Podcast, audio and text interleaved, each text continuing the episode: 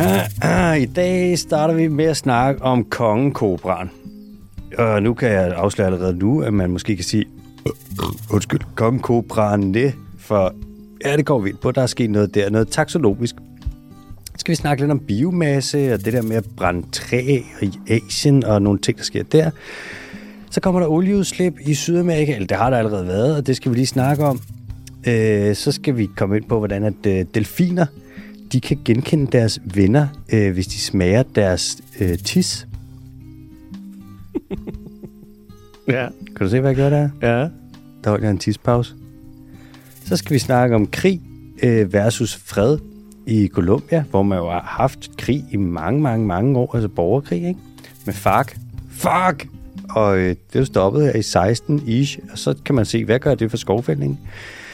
Så kommer der hurtige nyheder, øh, El Bondo, og så et par spørgsmål fra lytterne. Og de spørgsmål, der er fra lytterne i dag, er virkelig af højeste kvalitet. Calidad muy bueno. Buenísimo calidad, per favores. Velkommen til den dyrske Teams podcast. Hej Alexander. Hej MBK. Hvordan står det til? Stille og roligt, synes jeg. Vi sidder nede i kælderen. Ja, yeah. som man jo gør. Lydisoleret af de fine gardiner. Ja, ja. To humbles, to computers, to mikrofoner, to glas med Danish water. Hvad skete der med vejret? Jamen, det er jo lidt sådan... Skal det være sommer, eller skal det være sådan noget...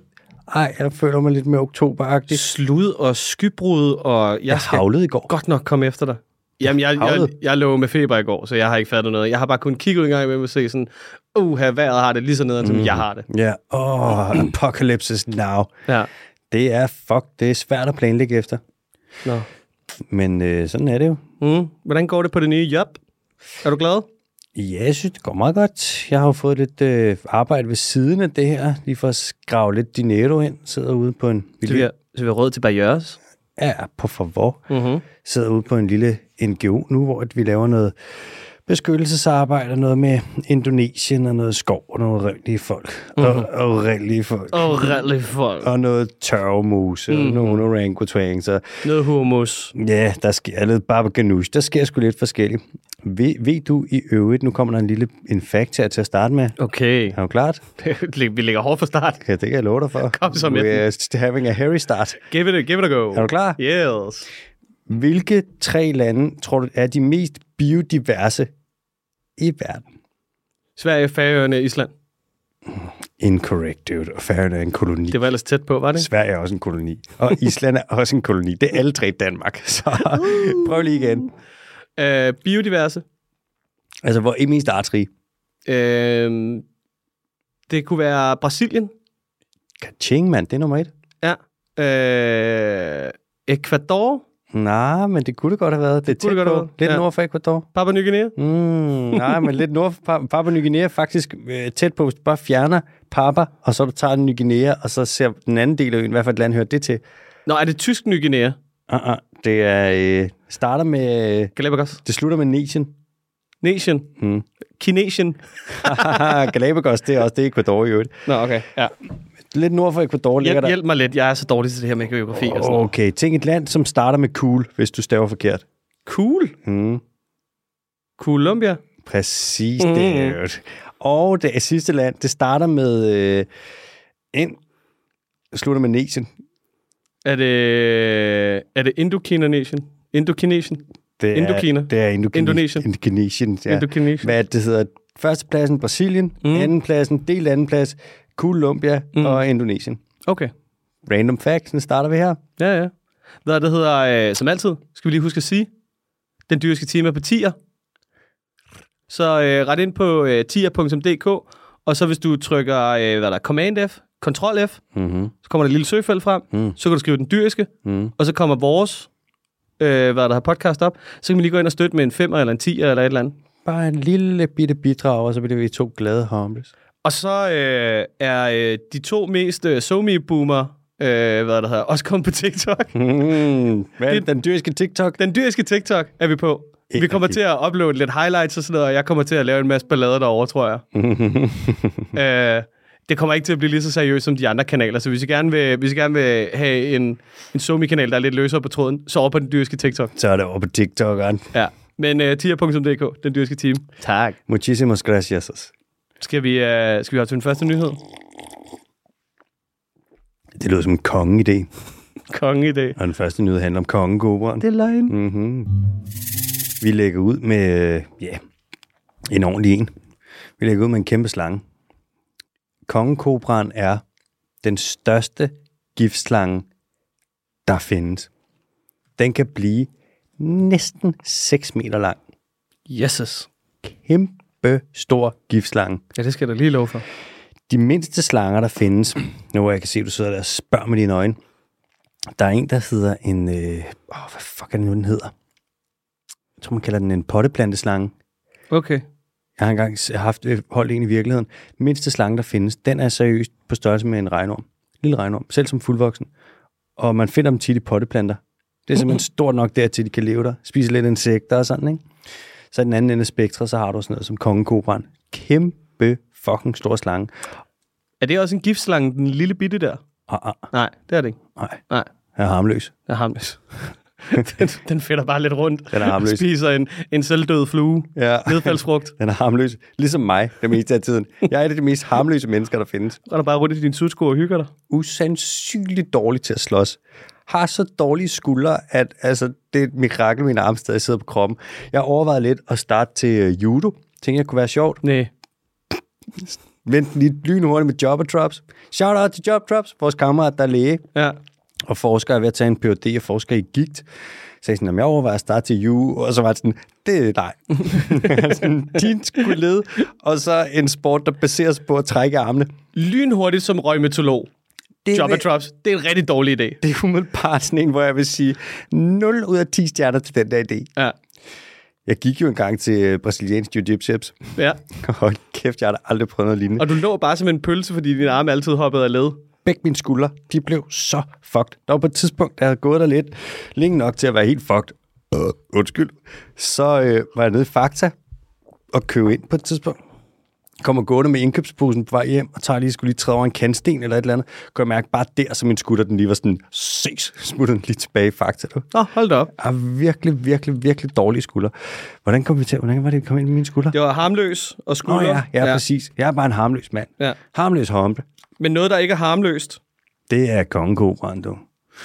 Sådan en kongekobra der, den øh, kan, hvis den ligesom ser så sur på dig, eller den gerne vil være det, den gerne vil fronte, så kan den ligesom rejse, løfte den øverste del af kroppen op fra jorden. Se, jeg gør det sådan her med armen.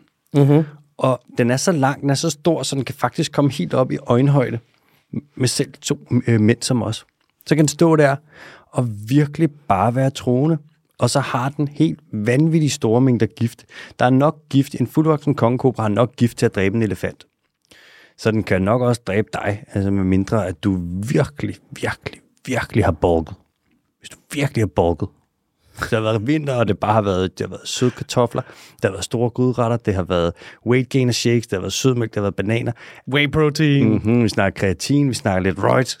Hvis du virkelig har gået til den, og har formået at komme op på måske 7 ton, så kan du godt overleve. Ellers så er du rimelig fucked. Så det er mig og Ronnie Coleman. Vi kunne godt overleve.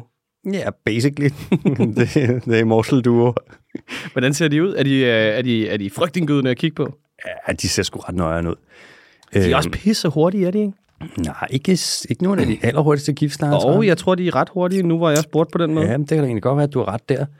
Øh, en anden ting, som er med kongekobraen, det er, at den kan finde på, hvis den bider, hvilket den ikke gør så tit, men så kan den godt finde på at holde fast i noget tid, så den virkelig får pumpet noget gift ind i dig. Øhm, Det er sådan en rigtig Aladdin-slange. ja, det er det. Jafar! Og det sjove ved kongen, eller det er jo ikke så sjovt, det er jo lidt mere sådan nørdet, sjovt. Kongekobraen er faktisk ikke en kobra.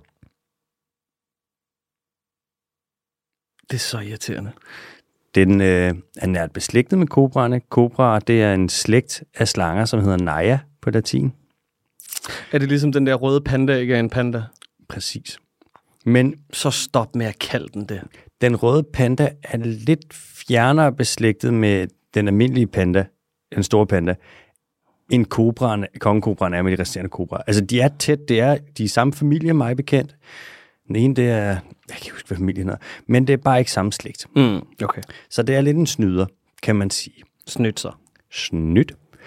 Nu har man så kigget på øh, kongekobraens udbredelsesområde, Mhm. og det er altså ret stort. Den findes over i, lidt over i Indien af, altså hele vejen over til Borneo og ned til en masse forskellige øer. Og, De har den også i Randers Regnskov, har de ikke? jo, præcis, den findes hele vejen derovre fra, og så hele vejen over til Danmark. Så man kan sige, på den måde, der den også kunne findes ind imellem. Ja. Hvordan skulle den ellers kunne transportere sig? På en rigtig tysk slange. Ja, det er det. Det er noget, jeg tror faktisk, det er, ty, det det er, det er Tyriens, det er Tysklands nationaldyr, det tror jeg faktisk er en kongekobra. Det eller en vejsvurst. Nu er det så bare sådan, at man har undret sig lidt over, hvordan kan den her slange have så ud, stort et udbredelsesområde og være så meget delt op på forskellige øer og det ene og det andet, og samtidig kun være én art. Øhm, også fordi, at nogle af de steder, den er, der opfører den sig lidt forskelligt, og den ser forskellig ud, øh, så at sige, morfologisk et eller andet. Og Det er ligesom spækhuggeren. det er jo i det øjeblik, du sagde spækhugger, der, skrev, der stod jeg, kiggede jeg lige på mine noter, og så står der fuldstændig som med spækhuggeren. jeg siger. Du er, Jeg skal en, lade være med at læse dine notater. ah, du er en biologo. Ja. Det er lidt mystisk, hvis der er tale om en enkelt art, når man kigger på kongobrand. Så nu er der nogle ægte bona fide nørder, som har undersøgt sagen, og det viser sig faktisk, og nu kommer den. Du hører det her først. Det kan godt være, altså fremover, du kommer til at være den nu, kære lytter, der har allermest kongekobra trivia af alle i din omgangskreds. Er kongekoberen en spækhugger? Kongekobraen er nemlig en slags spækhugger. Endelig. Ja. Endelig. Og så er der mere du, end en spækhugger. hvad, et krybdyr og et pattedyr, der er det samme dyr. Præcis, de slutter begge to på dyr, ligesom onsdag og mandag begge to er dage. Slap dog af, mand. Klasse. Kongekobraen er faktisk, er man, nu har man undersøgt det, og man har lavet genetiske analyser og alt det der kedelige benarbejde, og kongekobraen er fire forskellige arter. Nå. Og det er sådan noget, som man finder ud af. Og når du så har fundet ud af det, så er det sådan noget, nå okay, så kan vi bare lige nå opdatere alle øh, hjemmesider og alting, og alle bøger og sådan noget, så sidder den bare lige i skabet, eller hvad? Øh, og nej. Når man finder ud af sådan noget her med nye arter, så skal de nye videnskabelige navne, de skal godkendes af noget, der hedder noget så sexet som den internationale kommission for zoologisk nomenklatur. Mm. Det er det der, du kan viske i øret på nogen, hvis du har haft et one night stand, og du er sådan, ah, nu tror jeg så også godt, jeg kunne tænke mig at lægge lige i den her seng. Så er du sådan, skal jeg lige fortælle lidt om den internationale konvention for zoologisk nomenklatur? Så sted, fuck det her, mand. Jeg skrevet, glem de der bandgager i morgen. Hej, hej. Du er det sådan, at man gør også med kongekobraen, så gør man lidt ekstra ud af det, fordi at det er jo en ikonisk art, en meget kendt art. Jeg tror, jeg kan fandme ikke huske, om det er også sådan noget, Indien, de har det som en eller anden form for nationaldyr i nogle af deres... Jo, men det er dem, de, så sidder de og hygger med den nede i sådan en, øh, lille en lille kurv. i sådan noget bast eller et eller andet. Ja, ja, præcis. Har du også set den der dokumentar, den der Aladdin? Ja, Der er det, og så sidder de med sådan en blokfløjt, ligesom dig, og spiller Concerning Hobbits, ja, og så sidder den bare og hygger sig. kan man se i baggrunden, der sidder to idioter, og den ene synger Wonderwall helt falsk. Hvorfor er det egentlig, man gør det Wonder. der? Med øh, kobraerne der. Ja. Jeg tror bare, det, det er flashy. Men de er også, det er en stor del af Indiens kultur, ikke? Der er meget med slanger og mange arme og alt det der. Er der ikke en slangegud? Mm, det er der garanteret. Hinduismen, de har jo fandme over tusind guder, altså. Nå, Og guderne har deres avatar, så der er alt muligt, men der er helt Manasa, goddess of snakes, worshipped mainly in Bengal. Og Bengal. Mm. Også der, hvor de har den bengalske tiger. Det er over ved Bangladesh. Det eneste land, der er mere opdyrket end Danmark. Nå, altså, når sådan en dag, eller når sådan en ting her sker med kongekobraen, hvor man siger, okay, det er ikke en art, det er fire arter, så skaber det altså lidt øh, larm, lidt omtale, og, sådan, og det er bare fordi, at det er en ikonisk og kendt art. Det her med dyr, der bliver delt op på den her måde, det er ikke super sjældent. Vi så det med orangutangerne for nogle år siden, hvor der også var der Sumatra-orangutangen og Borneo-orangutangen. Borneo. Og øhm, så delte man Sumatra-orangutangen op i Sumatra-orangutangen og Tapanuli-orangutangen. Og så siger man så, hey, vi har fundet en ny art af orangutang, hvor det har man faktisk ikke. Man har hele tiden vidst, den var der, men man har bare fået beskrevet den som øh, distinkt fra den anden, fra de resterende arter. Så nu ser vi det med kongekobraen, og det er jo, øh, ja, skal nok komme til at skabe lidt omtale det her. Der kommer der ikke til at være særlig mange øh, reptil nyhedsmedier i hvert fald, som ikke får dækket lige den her.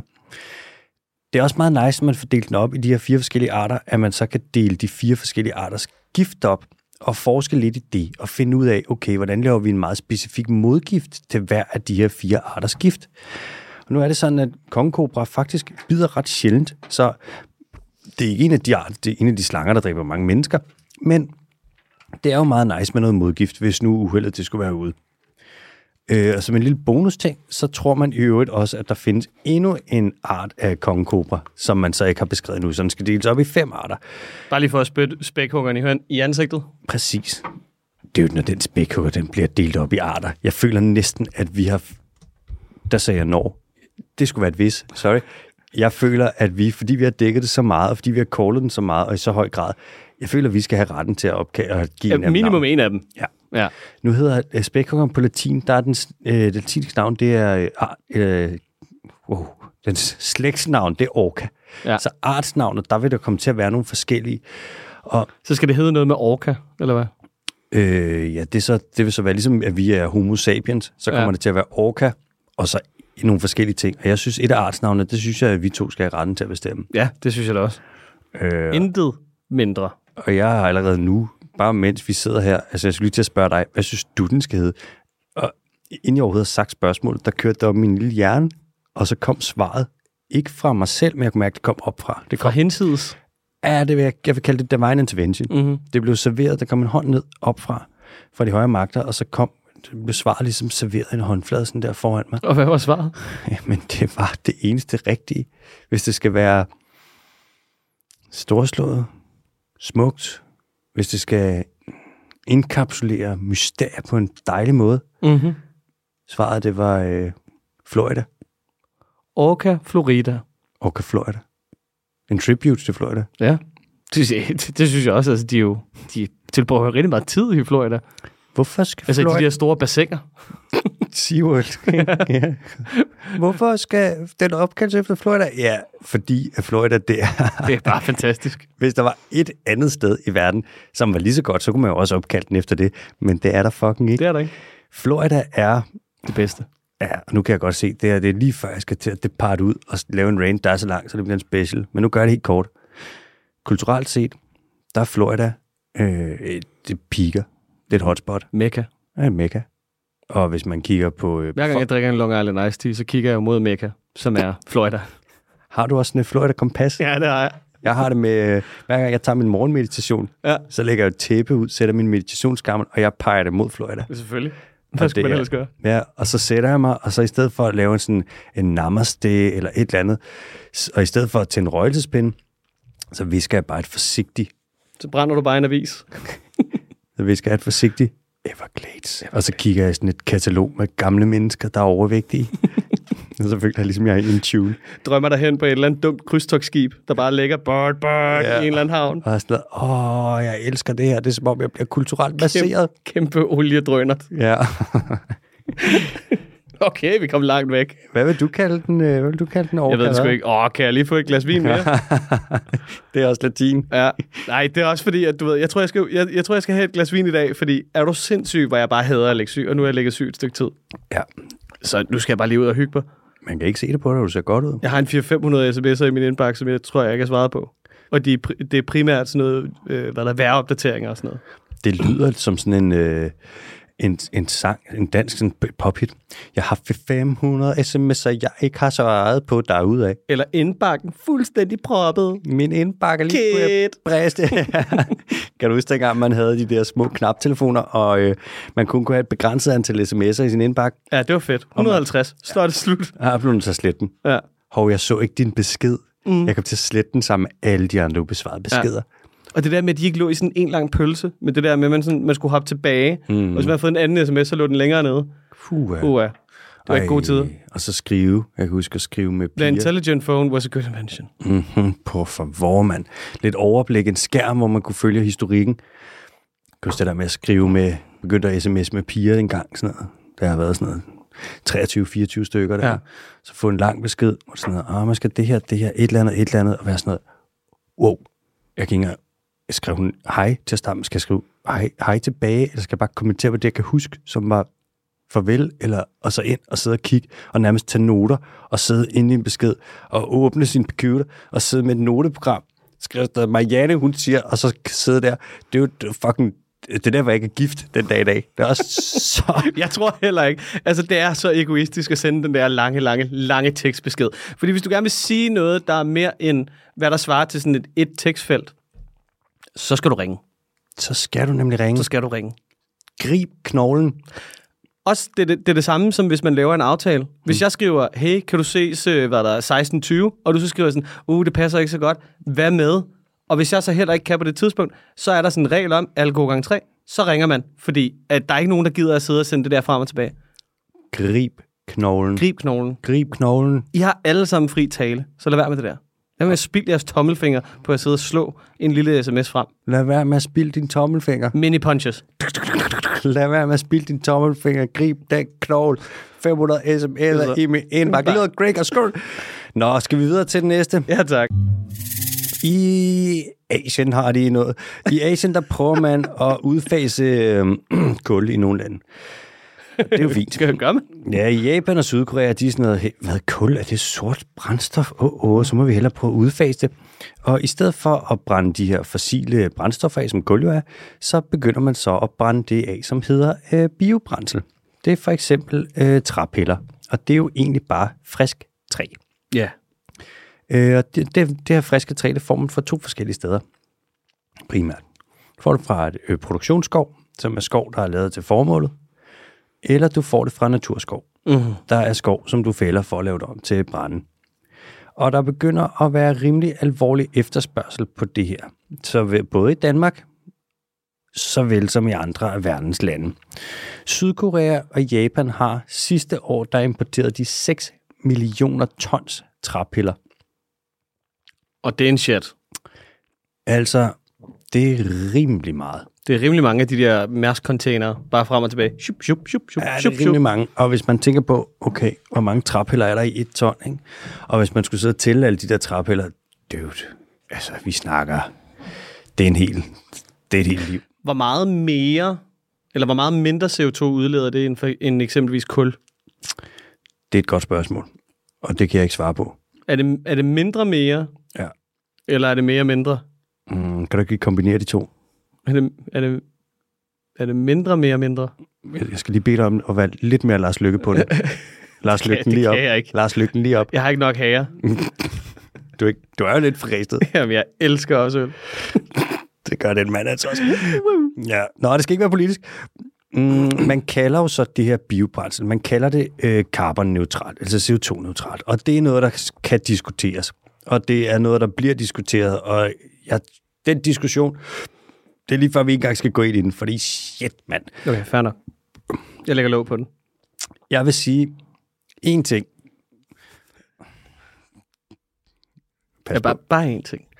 Hvis nu er en skov, den vokser op. Hvis vi nu plantede en skov, så vokser den her skov ligesom op, og det tager så før, at de når en størrelse, hvor at man ligesom kan, hvad siger man, høste de her træer, og for at der ligesom er noget træ, som kan brænde, så tager det altså en del år.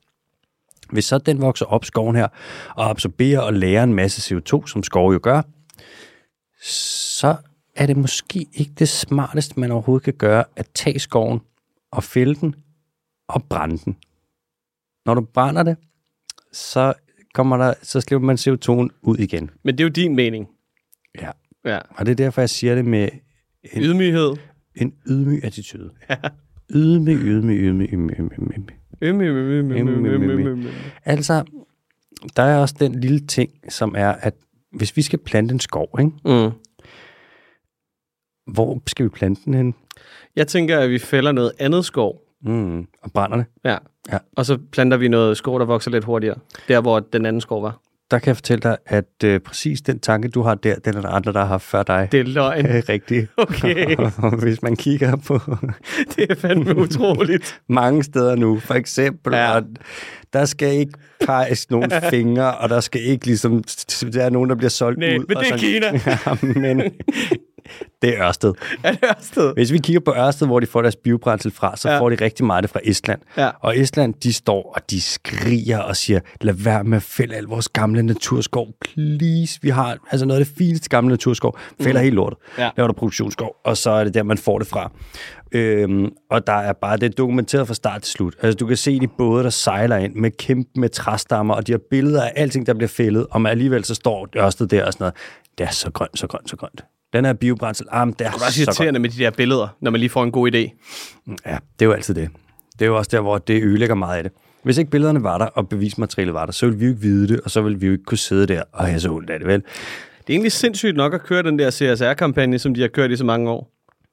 Om det der en grøn fremtid, og du ved, verden er vores hjem, og mm. alt det der lækre, man så i biografen, hvor man tænkte sådan, cool. Ja. Altså, Så godt bare, med alle de vindmøller. Så ser du bare en skov i Estland, der bare bliver høvlet. Altså, vi brænder også øh, skov. Vi brænder Amazonas af, for at træpiller ind fra Amazonas. Og vi brænder Det er nordamerikansk noget andet. skov. Det må vi godt. Ja, men altså, hvis træet... Bolsonaro, han har ikke noget problem med det. Nej, og det er jo, hvis træet er fældet. Præcis. Vil du stikke det tilbage i jorden igen, eller Ja. hvad? Det er lidt ligesom, det er lidt ligesom når koteletten er skåret. Som man siger, Ja. hvis der er nogen fra Danish Crown, der lytter med, Hej. og hvis der er nogen fra Danish Crown, der tænker, oh, den der, den tager vi, så øh, kan jeg godt sige, at det bliver et kapløb om at få patent på den der. Hashtag, når koteletten først er skåret. Når først koteletten er skåret, er alting grønt. Alting grønt. Er alting grønt. Vil du smide den ud, når den første er skåret, eller hvad? Jeg har hørt, at øh, Estland, det skulle være sådan et fedt sted, i hvert fald deres, øh, øh, deres hovedstad, fordi den, sådan, den ligger lige på grænsen af skoven. Så sådan, at det er meget... Øh, er, det, er det bare mig?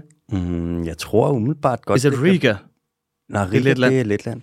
Jeg ved ikke, Estland, det skal jeg ikke kunne sige, for der har jeg ikke været, men jeg har været... Italien, er det ikke? Mm, jo, det er nok det er Tallinn, det er med to ender så. Sidste, det er Litauen, og der ved jeg ikke lige, hvad det er for en. Ja. Jeg var engang i... Øh, der kommer der en lille, lille historie. Jo, jo, jo, jo, prøv at se her. Prøv at se, hvor meget af det, der var skov. Oh my god, ja, det var det så, men nu har jeg også været der, så nu er det faktisk bare, Ja, det er det bare en sandkasse. Så ligner det bare Jagtvej 69. Ja, nu ligner det Dubai. Helt flat. Hvad det hedder? Lækkert. Der skulle der lige plads til en parkeringsplads lige der og der og Værsgo, der. mand. Jeg var engang i Riga med øh, nogle af drengene. Ja. Nogle af mine gamle venner fra øh, den ølklub, som jeg har været med i her de sidste pff, 12 år. Så fandt vi en øh, weekendtur til Riga. Hotel og fly frem og tilbage, og lige et par dage derop tog vi afsted. Derop. Øh, ja, det jo sådan en lille smule op og til højre til Riga, er det ikke det? Derovre. Ja, så tog vi det over. Og hvad det hedder, jeg skal da love for, at vi var ude og smadre. De har den største natklub i Riga. Den er ikke særlig stor, men den hedder Napa Club. Napperklap. Det betyder navleklubben. Nå, fedt. Så havde de en bar, hvor man kun kunne få øh, shots. Så havde de over 100 forskellige shots. Fra navlen? Ah, det var en anden bar. Okay.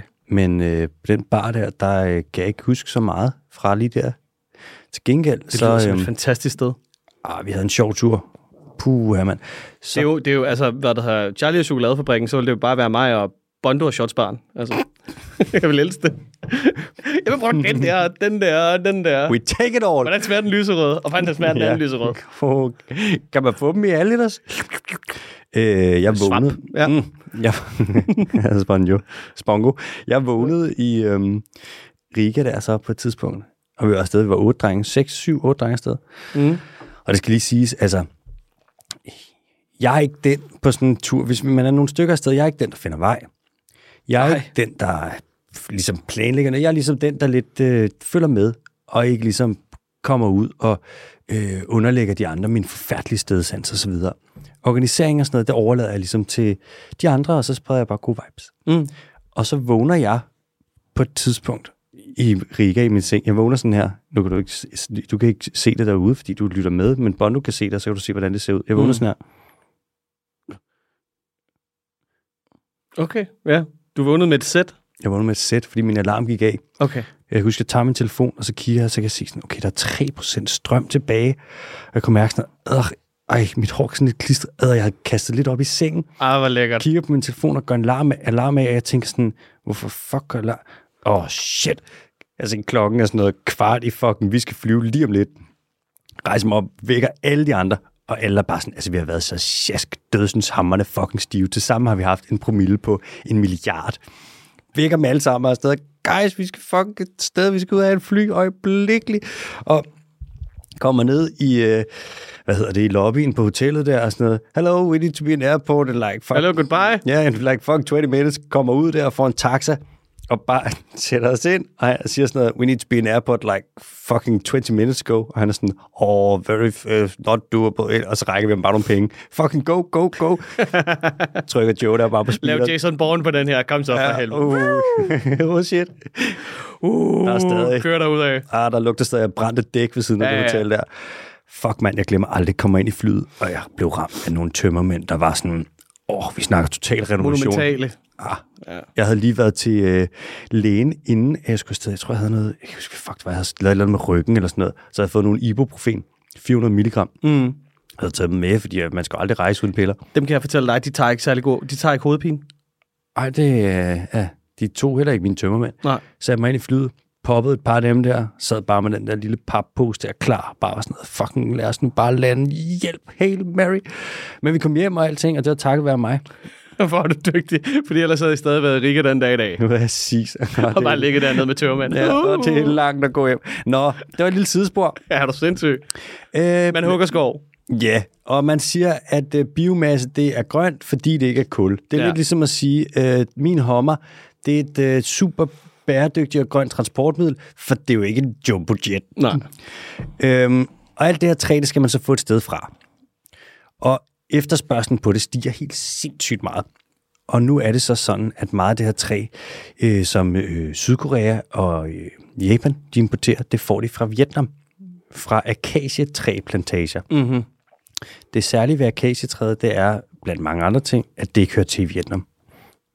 Det er det, man kalder eksotisk, invasivt. Så i Vietnam, der fælder man en masse skov, og så anlægger du plantager med akacie og sikkert også eukalyptus. Mm-hmm.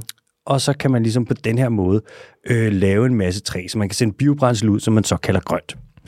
Og det er jo lidt det, sådan noget, så vil folk forsvare det med sådan noget, hvad skal vi bare brænde kul af i stedet for? Nej, Ja, så kan man være sådan, det var da et godt argument. Ja, ja sådan noget, sådan, nej, så fyr den dog bare af. Og, Ja. ja.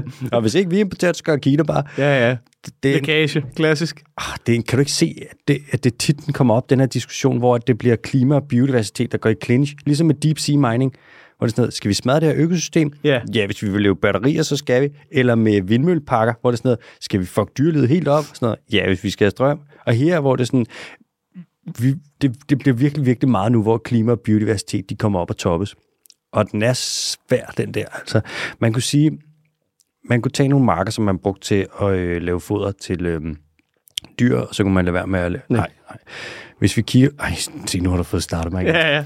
Hvis vi kigger, vi kunne løsne op, vi vil få, jeg tror det er 1,8 milliarder hektar land. Nej, sorry. Okay, men der er ikke noget at gøre. Vi er nødt til Nej, at fælde noget skov, så vi kan lave noget skov. Ja, tak. Øhm, ja, noget af den sidste note, som også var sådan noget. Man ikke kunne finde på noget grønnere end at fælde skov for at lave skov, men, Ah, og så ah, ah, brænde den skov, man laver. Men jeg stopper. Ja, prøv lige at slette det lynhurtigt. Det er der overhovedet ikke nogen grund til at gå ind i. Jeg Det der. det med det samme. Ja, tak. Kan man lige høre det her? Det var fucking... Så, Tak. Godt, sorry, mand. Der kunne Uh, jeg mærke, uh, der gik bølgerne Jeg kan højt. godt mærke, når du sidder alene og får skrevet alle de der notater, så råder du ud af nogle underlige ting. Jeg mangler bare en sådan... Jeg mangler sådan en, en lidt sådan en, et, et, noget, der kan kalibrere mig lidt. Sådan en kompas, der sådan peger og siger, ej, nu stopper du simpelthen ikke sådan hånden på det være. Tredje nyhed. Tredje nyhed, Velkommen til. den handler om olie i junglen. Åh, I nej. Sydamerika. Altså, Det kan kun gå godt, det her. åh, men altså, det er Amazonas. Men jeg er også så træt af, at der er olieudslip i havet, ikke? så det skulle meget godt, at man kan lave nogle olieudslip midt ind i landet. Så du det olieudslip, der var i, øh, der kom fra i Ecuador, hvor Nej. der gik hul på en olieledning? Nej. Men jeg kunne forestille mig, det sådan nogenlunde, øh, hvad der er dystopisk ud. Prøv at forestille dig sådan en 40 meter høj stråle af olie, der bare pisser ud over noget fin regnskov. Ja. Det er mere eller mindre sådan, det ser Nå, ud. okay, ja, okay. Sådan en fin lille fontæne. Ja, mm. sådan lidt ligesom sådan en fondue, Ja. bare hvor du ikke har lyst til at dyppe noget ind. Ja, eller stå og ryge i nærheden. Ja, det har du virkelig meget ikke lyst til. Oh shit. Det er sådan, at øhm, i Amazonas, der ligger der meget olie under jorden. Og mange af de steder, hvor at det her olie, det ligger, øh, det her land, det er så ejet af oprindelige folk. Det tilhører ligesom dem. Og så øh, kunne det jo være lidt problematisk, hvis nu de her oprindelige folk ikke vil have, at man kom ind og gravede efter, bless you, den her olie. Med mindre, Behøver man at spørge dem? nej, Nej. der er nemlig et lille smuthul. Der er en lille, en lille, en lille, den her fikser vi. Det, er, det er sådan, at hvis du ejer noget land i øhm, store dele af Sydamerika, Ja. så ejer du øh, landet, og du ejer jorden, men du ejer ikke området under jorden. Nej. Og det er der, hvor at, øh, olien ligger. Det er jo også der, hvor at guldet ligger, hvis man øh, for eksempel laver mining concessions og skal grave guld. Så reglerne er sådan, at øh, du kan eje et stykke land, men hvis der er givet lov til minedrift eller olieboring, mm-hmm. altså de her såkaldte concessions, så øh, må olieselskaberne for eksempel gerne gøre det på dit land, fordi det er jo ikke dit land, det er jo under dit land. Lige præcis. Så det giver jo meget god mening. Ærgerlig bærgerlig. Sådan er det bare. Ja. Det er, jo, det, er- det er nederen, man ikke kan gøre noget ved det, var. Ja, det vil være alt for omfattende. Ja. På nuværende tidspunkt, der er det mig bekendt i Ecuador, der har de givet lov til, at der bores efter olie i det er sådan noget helt latterligt. Der må laves minedrift. Jeg tror, de har givet concession-tilladelser til sådan noget 2 millioner hektar. Så mange steder, der kan du for eksempel gå ind, og så kan du købe øh, noget reservat. Du kan købe skødet på noget fin regnskov. Og så være sådan, yes, nu ejer jeg det her. Få lavet nogle juridiske dokumenter, der siger, det her, det skal ikke fældes. Mm. Det her skov skal vi passe på. Der er høj biodiversitet. Det skal bare passes på for evigt, og vi betaler for det. Med mindre det ligger i en mining concession. Ja. Så må de komme ind og sige, øh, det her, det øh, fælder vi, og så borer vi, og så til gengæld, så kompenserer vi jer med et stykke skov. Ja. Hvor de så vælger et andet stykke skov. Mm. Øh, og så er der nogle ting, der ligesom... Akacie i Vietnam. Ja, præcis. Ja. Eller eukalyptus lidt ude ved Kolding. Ja, det er lækkert. Nu er det sådan, at der er nogle ting, og det skal ikke blive for teknisk nu, men man kan omgå det her på en måde. Der bliver lavet sådan noget, for eksempel i Ecuador igen, så er der sådan noget, der hedder SNAP, som er sådan noget, åh, jeg kan ikke huske, hvad det står for, men det er sådan noget statens nationalparks, whatever, hvor hvis det omfatter det, så må der aldrig bores og lave minidrift. Men det er ikke så tit, at øh, noget bliver omfattet i det her. Og når der bores efter olie i Amazonas, så er der altså et par svipser hister her. Så olieudslip, de er ikke sjældne i Amazonas. Nå, Nu har jeg lige nogle tal. ja. I Peru, Irriterende tal. I Peru der er der næsten et olieudslip om måneden. I Ecuador, Om der, måneden. ja, og i Ecuador, der har der været mere end 1.200 olieudslip de sidste 10 år. I Colombia, der er der ikke alene olieudslip, men der har også været udslip, når øh, militante gru- grupper, altså Altså, hvordan kan man overhovedet få noget på tønder, når der er så mange udslip? Øh, det er fordi, at man øh, så lægger tønderne ud under der, hvor der går hul på olieledningerne. Mm. Og det er faktisk sådan, du tapper det. Og du propper lige en måge med op i, og... Propper lige en måge op ja. Og en pelikan. Ja. Og så øh, bagefter vasker du dem af, og så viser du et billede af de her vaskede dyr og siger, shit, hvor vi redder det Kæft, her wildlife. det godt, mand. Ja, 1000, 1200. 1200 udslip om... 1200 de sidste 10 år i Ecuador. Yep. I, kun Ecuador. Øh, Ja, tak. Og Ecuador er ikke et overdrevet stort land, Nej. men der er rimelig meget olie, der slipper ud i hvert fald. Ecuador. Uh-huh. I Colombia, der er der så også de her guerilla-grupper, som har, hvor der har været en masse ballade og bla bla bla, og der er så nogle, været angreb på nogle lastbiler, der har kørt med olie, og der har været angreb på olieledninger, som så har ført til øh, endnu flere udslip. Og i Bolivia, der er det så slemt, at man faktisk ikke har tal på, hvor mange udslip der har været. Og normalt, når man ikke vil rapportere ind, hvor meget ballade der er sket, så plejer det at være et tegn på, Men det er jo fordi, så er der så få, at det kan næsten ikke betale sig at skrive ned. det var lige det, jeg skulle til at Ja. sige. Altså, hvis det er så lidt, Ja, ja. er det lige meget. Ja, lige præcis. sådan noget, hvem er det, der har spist af min Nutella? Hvor man er sådan, "Ah, dude, jeg kiggede basically bare på den. Et, et par gram til eller fra. Ja, yeah, let it, fuck, let it være. Ja. Ikke fordi man har haft flere tusind Nutella eller olieudslip på Næ. Bolivia, så man ikke Næ. komme ind med det. Nej. Jeg vil også sige til Bolivias forsvar, så Bolivia er ekstremt fattig. Ja. Infrastrukturen har det hårdt, Mm-hmm. og det er lidt svært at holde øje med kæmpe store øh, multinationale virksomheder, der kommer ind og laver øh, ravage Var i det, egentlig, systemerne. var det egentlig grineren, at, øh, hvad det hedder, altså sådan noget, vi har, øh, de steder i verden, hvor vi bruger allerflest naturlige ressourcer per capita, der har vi færrest. Ja, det er vel egentlig det er lidt spøjs. Vi har ikke, tænker du på sådan noget som Danmark for eksempel? Ja. Vi har jo utrolig lidt råstoffer. Ja. Faktisk. Øh, Vi har viden. ja, og det kan vi jo eksportere. Ja. Og vi er gode til at lave grønt landbrug. Ja, ja, ja. Og Øhm. vindmøller og landmøller og ved kraftet med ikke hvad. Jeg har jo min gode kammerat Rigi. Han arbejder med øh, råstoffer. Mm. Og shout out Rigi. I Danmark, der, slipper råst, der er råstofferne ved at slippe op. Grus og sand og alle sådan nogle ting, vi skal bruge til byggeri. På Sjælland, der løber vi tør for råstoffer inden for de Sindssygt næste... nok at løbe tør for perlegrus. Er det ikke vildt? Vi er ved at løbe tør for... Altså, i- på Sjælland, der løber vi tør for råstoffer om, inden for de næste 10 år. Men vi kan jo importere det andre steder fra. Vi kommer til at importere det fra Fyn og Jylland, men inden for de næste 40 år, der er hele Danmark 100% løbet tør for Så griner han, hvis Fyn bare er totalt, du ved sådan, I har du og drillet os i for lang tid. I får 0% noget af vores, øh, vores grus. I skal satme ikke have noget af vores grus. Kradame. Kan I kræftet mig godt glemme. Nu er I gået der har været... Skal vi ikke gå og grave vores lækre marker op I har gået der har været træls. i en længere periode? Nu snakker man om, så i Danmark, altså, så vil man begynde at kigge efter råstoffer i havet. Og ligesom øh, shuffle rundt der, ikke? Og der kan man sige, det kommer lidt, og ikke fungerer så godt med en havplan, man vil lave, hvor man vil beskytte havet samtidig, men det er så en anden snak. Hvad gør man så, når der kommer øh, olieudslip i øh, de her sydamerikanske lande? Giver man bare lidt skæld ud og en forsigtig reprimande, eller siger man sådan, det der, det går sgu ikke, at gøre det her inde i øh, verdens rigeste økosystem? Det gør man ikke. Man giver bare nogle bøder. Man giver nogle, I skal betale for, at der bliver ryddet op bøder. Og det koster millioner og er der millioner af kroner. Men når man kigger på, hvor rige de her olieselskaber er, og hvor meget de tjener, så er de her bøder faktisk ikke så substantielle. Og det stopper dem ikke i at, øhm, at grave efter olie. Og det stopper Nå. dem heller ikke i at bruge de samme systemer, som har fejlet før, hvor der så har været udslip.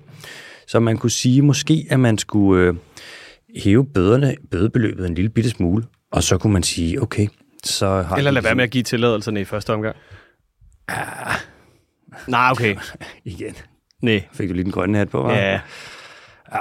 Jeg tror jeg lige, nu tror jeg, vi kører hurtigt videre for den der nyhed, inden det bliver kørt helt ud i natur Ja, det tror jeg også er en god idé. Vi skal snakke om delfiner. Ja, tak. Fuck you, dolphin. And fuck you, whale. Ah, okay, man skulle nok have set det. Okay, det har South Park afsnit. Har du ikke set det? Er lidt kikset. Det bør sådan det. Ja. Når vi mennesker, øh, vi skal kende vores venner, så gør vi det jo typisk ved at genkende deres ansigter, eller stemmer, eller det kan være deres gang, eller når jeg skal genkende dig, MBK, så er det jo typisk ved at kigge på dine små tynde spaghettiarme og se sådan, hold kæft, mand, han har fået den italienske trøje på ham der. øh, måske vi kan kende vores venner på at mærke deres energi, hvis de har en strong presence. Men delfiner, de gør altså noget andet. Vi har vidst i noget tid, at delfiner de øh, kendte hinanden på deres fløjt. Så har de hver især sådan en- nogle særlige individuelle fløjt, og så kan de kende, kende hinanden på dem. Så fløjter de afsted. Og øh, så ved de, at deres venner er sådan, åh, oh, her er der sgu en, jeg kender, det der fløjt, det lyder bekendt.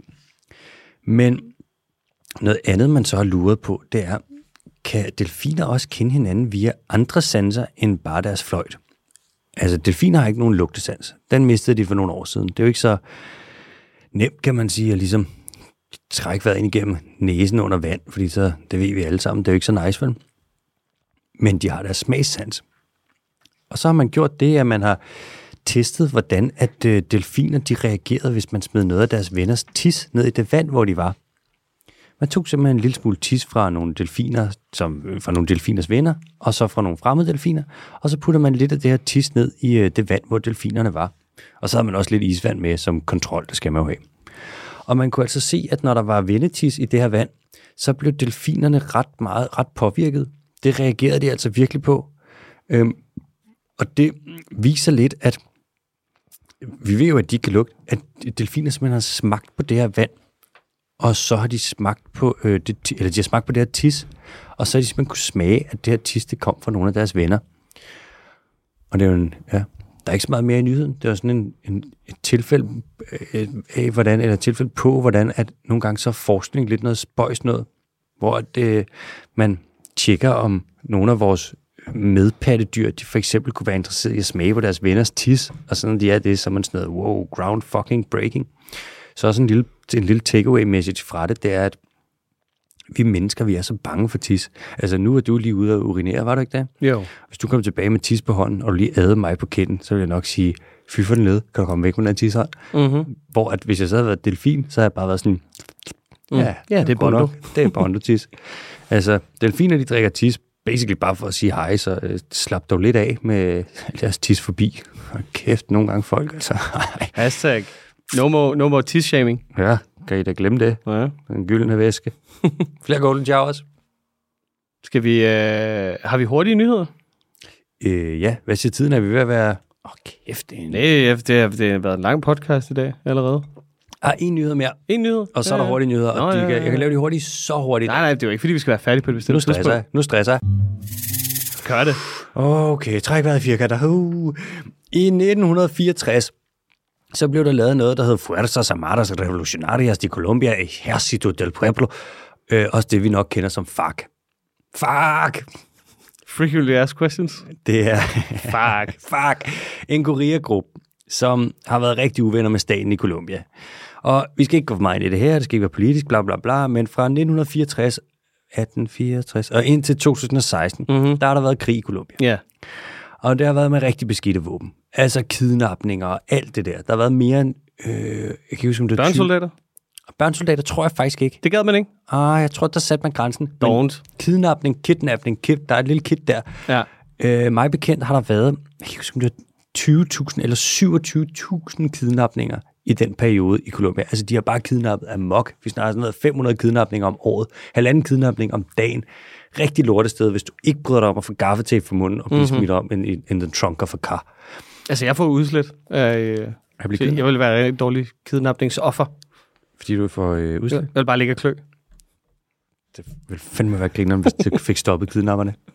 No, no, no, I've got eczema. No, I can't do it. Ja, og de sådan noget, are you sure? I need some Elocon. Ja. If, uh, if you put it on, then uh, it's a lot of... Uh, then it's gonna scratch. It's not nice. Do you have, do you have a code with you? yeah. No, no. No, no. I'm sorry, we can't kidnap you then. Can't do it. Yeah, go to the pharmacy. For helvede. Fix det eczema. Nå, nu er den her krig mellem øhm, FARC og den kolumbianske regering, den er så stoppet.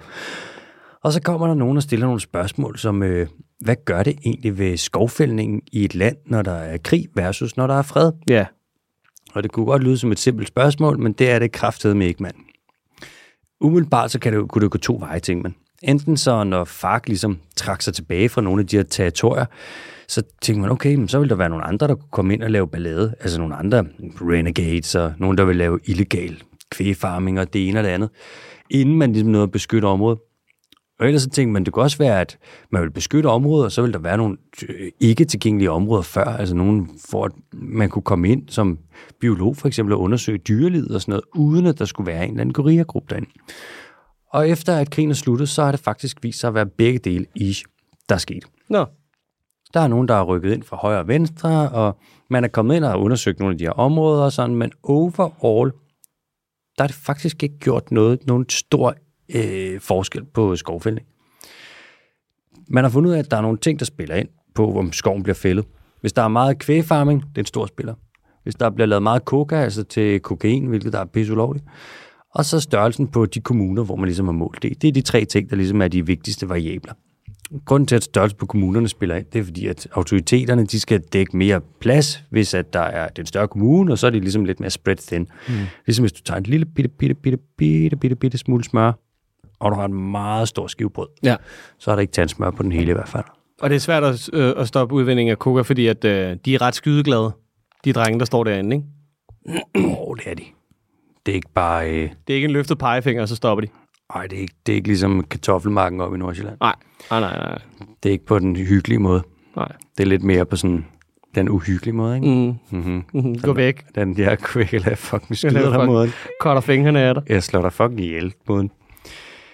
Vi kan sige, at øh, der ikke er et klart mønster i forhold til alt det her med skovfældning. Og fred er åbenbart ikke lige med øh, mindre skovfældning.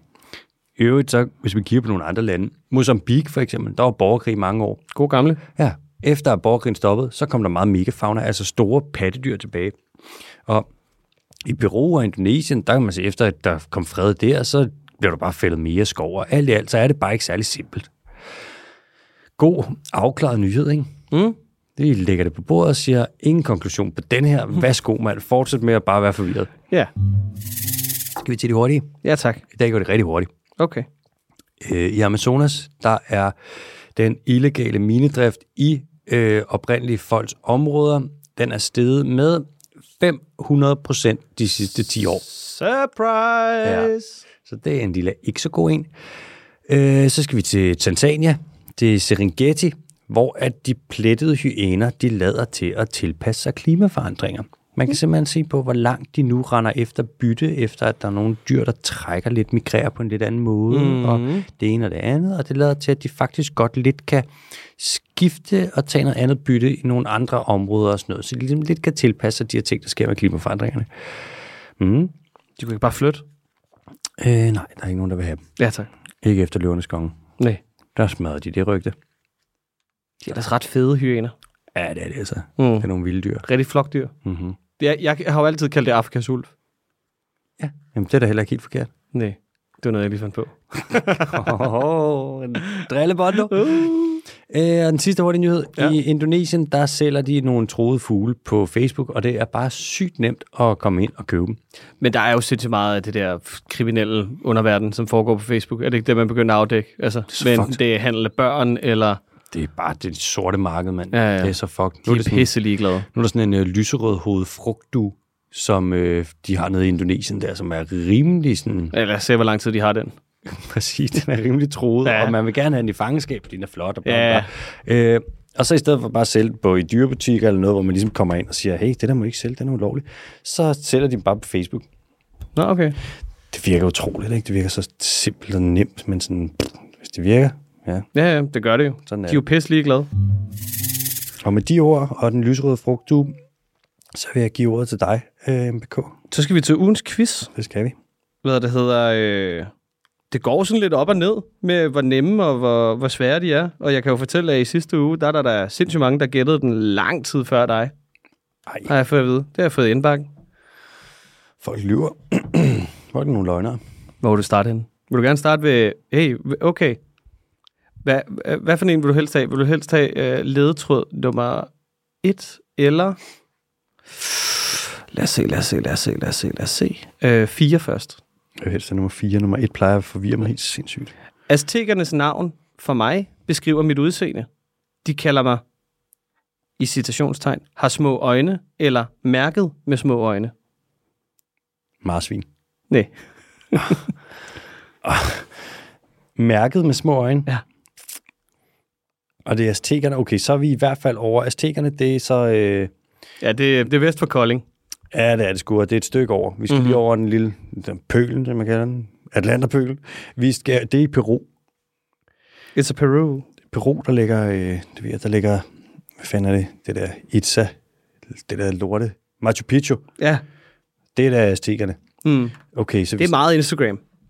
Ja, det skal jeg love for. Det er meget at gå rundt i, i noget tog og sådan lidt. Ja, op ad nogle lange trapper, du. Ja, Så vi er oppe i, øh, vi er ved Andelsbjergene. ja lige præcis. Ja, og vi snakker små. Okay, giv mig en mere. Okay. Jeg er rigtig gode venner med tegneseriefiguren Sterling Archer. Det kender jeg sgu ikke. Nå, det var ærgerligt, var. Ja, det var en rigtig dårlig ledetråd. Må jeg bede om en mere? Nej, du skal da gætte. Hvil- Hvilket dyr er han rigtig gode venner med? Sterling Archer. Ja. Mm, Fra, fra øh, hvad der hedder tegneserien Archer på Netflix. åh, jeg havde lige lyst til at sige brillebjørn, men det er det ikke. Nej, det er det være. Det er ikke en øh, andeskat. Andelskat. Ja, Andelskat. andelskat, sorry. Nej, det er det heller ikke. Jeg er øh, 40-50 cm over skuldrene, og jeg vejer typisk mellem 8 og 15 kilo. Okay, så det må være et firbenet dyr. Det kan du lige fucking bande på. Et pattedyr. It's got a hale also. Ej, det burde jeg fucking... Det er... Ej, det kan... 40-50 cm over skuldrene. Ja.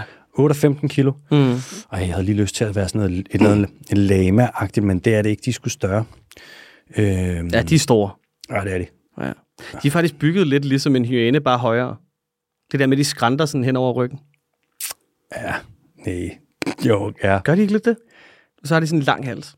det er de. Hyænerne er lidt mere sådan robust, føler jeg, lidt mere sådan pakket. Men det der, jeg mener med, at det er sådan, de har korte bagben, og så Mhm. er det som om, at du ved, at de får sådan en øh, sådan, øh, diagonal ryg, eller hvad fanden man siger. Skibakken. Ja, skibakken. Skibakken, ja. det kalder man det i biologi. Okay. Okay, ja, bløb, bløb, bløb, bløb, bløb. Hvad fanden kan det være, fan jeg har? Ja, ja, jeg er typisk om natten, eller ved tusmørke. Lidt ligesom Batman. Mhm. Nu er vi på øh, fire ledetråde. ja. Jeg, har, jeg ved ikke hvorfor, men jeg har fornemmer lidt, at det er en slags et kattedyr af en art. Det er kattedyr af en art. Men det er ikke andeskatten. Nej. Det er ikke, det er ikke pumaen. Og det er heller ikke, det er, det er heller ikke lagman. Nej, og det er sgu heller, og det er heller ikke jaguaren. Nej. Det er heller ikke en jaguarundi. Åh, for fanden. Derovre, der findes der jo... Åh, det er heller ikke en ocelot. Det er det ikke, vel? Det er det ikke, vel? Er det ocelot? Det er en ocelot. Satan, dude. Den har jo de der små prikkede, øh, du ved, sådan lidt leopardagtige ting. Det har den da. Ja. Nå, jamen sindssygt. It's a lot of eyes. Ja, Den er skide gode venner med Sterling Archer. fedt. Ja. Hvad, hvad er så Har, Dirty hvorfor har du ikke set den tv-serie? Den er fantastisk. Er det sådan noget Marvel, superhelte noget? Nej, overhovedet ikke. Det handler om en, øh, hvad der hedder, gut, der er hemmelig agent, der arbejder i hans mors hemmelige agentfirma. Okay. Øh, og så arbejder han sammen med andre hemmelige agenter. Og så er han, øh, hvad der er, super arrogant for det første. Mm. Og så har han øh, af en eller anden mærkelig årsag et naturtalent til at være, øh, hvad der hedder, hemmelig agent. Og så er han sådan lidt autistisk, og så er han et kæmpe røvhul. Og så er det i hans mors firma Ja, med hemmelige agenter. som hedder ISIS. Is, is. Ja. Ej, du skal lige gå ind og se den. Det er faktisk det er en rigtig god serie. Det jeg tror, du vil kunne lide den. Det tror jeg da vist nok, jeg skal. Ja, Er du klar til øh, nogle spørgsmål fra lytterne? det tror jeg da i hvert fald, jeg er. Det er nogle rigtig gode nogen i dag. Nå, er der nogen, jeg kan svare på? Øh, blip, blip, blip, blip, blip, vi tager, Nej. øh, den første, den tager jeg, for den er lidt, den er lidt, en lille smule sådan lidt tricky, og lidt, ja, men den anden, It's change your rock, rock, rock, rock, rock, rock, rock, it's tricky. den anden, der får du først bud. Kære AH og MBK, og det er det fra Søren. Hej Søren. Hej Søren. Jeg faldt i dag over et nyt begreb, nemlig kleptogenesis, fedt ord, som åbenbart optræder i nogle salamander. Det går ud på, ej, jeg, jeg blev engang drillet i folkeskolen, hvor de sagde, Alexander Salamander blev kørt over en panda. Uh, når jeg ser salamander, så får jeg ondt i drillemaven. Nå, det går ud på... Alexander Salamander blev kørt over af en panda. Ja, det Så skulle der alligevel ikke mere til for at slå dig ud af kurs, da du var barn, var? Nej, jeg er en sensitiv hombre. Ja, jeg skal lige love for. Mm. Det går ud på, at der er en art specifikt bestående af hybride hunder, som så stjæler sæd fra andre salamander, hvorved at deres æg fertiliseres, og der kommer flere hybride hunder. Tænk på, om der er flere steder i naturen, hvor et så spøjs scenarie udspiller sig. K.H. Søren. Øhm, Det gør det jo øh, på, i, i befrugtningen i, i, i mennesket. det kan man sige. Det, Det er, at man stjæler dem, men øh, man bruger det andres æg. Nogle gange gør man ikke. jo, det kan man sige sådan noget, hvis du har en rumor for eksempel. Ja. Men det her, hvor du har øh, forskellige arter og kleptogenesis, altså det her kleptogenesis, jeg tror vist også, der er nogle frøer, der bruger det, men det er et ret sjældent, en sjælden ting, det her med hunder, der tager sæd fra andre øh, arters hanner, og så bruger det til at befrugte deres æg. Nu er det sådan, at de her salamander, der så bruger det, det er, det er en længere snak, men det er nogle nordamerikanske salamander, som vist nok indgår i det, der hedder Åh, hvad fanden er det? The Tiger Salamander Complex, eller sådan noget, hvor du har nogle arter, fem forskellige mig bekendt, hvor at nogle af arterne næsten kun, eller faktisk kun, har hunder, og så hunderne tager sæd fra andre arters hanner i sådan nogle sædpakker, og så kan de tage dele af det her sæd og bruge til at befrugte no- nogen af deres æg. Så det er sådan en underlig hybridisering, som ikke er en fuldstændig hybridisering. Og så har du de her fem arter, som fortsætter med lidt at være hver deres art, men alligevel er sådan lidt hybridagtige, og det er, mere vil jeg ikke opleve. Det er mange år siden, jeg sad og læste om det. Men det er i hvert fald fucking spøjt. Og om der er andre steder i naturen, hvor så spøjse scenarier udspiller sig, ja, dude. Altså for andre arter. Ja, yeah, bare der er andre steder, hvor naturen også er super spøjs, der er svaret el fucking we. Naturen, den er bare sær fra start til slut. Det- Hej, nature, stop. In biology, a klepton, eller en synklepton, is a species that requires input from another biological taxon. Mm-hmm. Men ja, der er sådan noget fem... Der er nogle, nogle frøer også, der er nogle billeder af. Ja, der er nogle frøer, der gør det. Ja, Jeg tænkte det sagde nok. A klepton. ja. Det lyder Men det er jo fedt. også sådan, det er jo typisk, ikke? hvis der foregår et eller andet mærkeligt, så gør frøerne det også. Altid. Ja. Altid de fucking frøer. Ligesom filippinerne. Gør de det? altså? Jamen det er, hvis der er nogen, der spiser noget mærkeligt, spiser filippinerne det også. Så det er franskmændene og filippinerne Ja. og kineserne. Ja, frans, åh, franskmændene, ja. De spiser godt nok også mærkelige ting. Til gengæld, så jeg var på Maison, mm, og så skulle jeg have det der escargot. er det med snegl. Ja, og så skulle jeg bare ikke have noget escargot overhovedet. Jeg nåede lige at kigge på det, og så var jeg sådan, øh, no bueno. Det er for lækkert til, at jeg kan håndtere det. Puha. Til gengæld tror du, der er noget land i verden, der topper øh, Danmark, når det kommer til øh, sådan dressinger på tube. Mm, altså, jeg tror, jeg tror, Amerika er godt med, Mm. men jeg tror, jeg tror vi har den. Jeg tror også, vi har grov remoulade, almindelig remoulade, let remoulade. Igen en fransk ret. Ja, det er det jo. Ja. Og vi har jo Og I selvfølgelig... kommer, altså, det er en bakke, jeg kommer til at dø på, hvis der er nogen derude, der sidder og siger sådan, faktisk så er remoulade dansk. Det er det overhovedet ikke, det er fransk. Ah, ah. Nu stopper jeg. Det er ligesom pomfritter. Ja. Yeah. Pommes de frit. Og løb på steg. Ja. Lever paté. Mm. Nå, det er et lille tidspunkt. Ja. Mange dressinger. Nå, Ja. hvad det, det næste spørgsmål handler om? Det er sådan, hvor mange dressinger findes der rent faktisk? det var det. Ja. Nikolaj, jeg håber, det var svar. Ej, vi har et spørgsmål fra Nikolaj, og det her, du, du får første bud på at svare Ja, på det. Hej Nikolaj. Mm-hmm. Hej, AH og MBK. Så tak for et godt program med sprødt leveret juicy viden. Det var så lidt. Jeg har et spørgsmål af nørdet karakter, så here goes. I et givet økosystem synes jeg generelt set, at de fleste dyr er specialister. I ved, græsser, browser, frugtspisere, insektivore og rovdyr, som jeg er et beskedent antal andre arter. I mit hoved er det snæversynet og begrænset til en enkelt økologisk niche. At være generalist, altså omnivor, må der være en mere effektiv strategi. Da man nok altid kan finde et eller andet spiseligt. Så hvorfor er der ikke flere dyr, som dropper at være så kredsende, og bliver lidt mere ligesom vaskebjørn, rigtige bjørn, kraver og mennesker? Og findes der økosystemer, hvor mængden af omnivor er relativt højere eller lavere end andre? På forhånd tak, Nikolaj. Hvor skærer man egentlig grænsen for at være omnivor? Skal man jage byttet, eller skal man indtage, lad os sige, 10% af sin føde? For jeg kunne forestille mig sådan noget så simpelt som en ko, teknisk set godt kunne kategoriseres som en omnivor, fordi der jo garanteret sidder insekter i det græs, de spiser. Det er et rigtig godt spørgsmål. Øh, og jeg ved ikke, kender ikke det rigtige svar, Nej. men mange af de dyr, som vi kalder karnivor, Ja. de spiser også øh, planter. Altså, jeg ved sådan noget som... Altså, bjørnen har vi jo snakket om en masse gange før, ikke? Og den æder jo sindssygt mange bær og rødder og Ja. altså salat og... Altså, Mm. jeg skal komme efter dig. Der er nogle dyr, der er, altså sådan noget som ulven, Mm. der må du kategorisere som typisk som karnivor. Mm. Men den, spi, den er i virkeligheden mere omnivor. Jeg ved ikke, om der er sådan en skillelinje ved et vist antal procent. Der er dyr, der er strikt karnivor.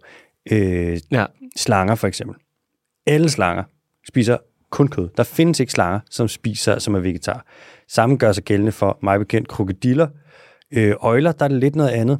Skildpadder igen er det også noget andet. Mm. Men slanger for eksempel, der har du bare en helt gruppe af dyr med flere tusind arter, som alle sammen kun spiser kød. Ikke? Og så med kød, der er der også nogen, der så spiser, mener jeg også noget som æg for eksempel. Ikke? Og sådan, men de er 100% animalsk øh, diæt, om man vil.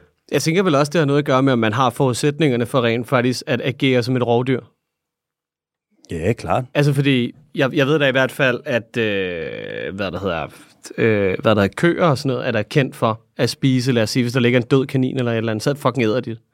Men de kan jo ikke jage det, altså. Det er faktisk og ligesom kameler også ja. Spiser ådsler, og harer gør. Ja. Jeg tror, øh, de fleste dyr er Opportunistiske. præcis. Ja. Det er det altså. Selv sådan noget som øh, orangutanger for eksempel. Mm.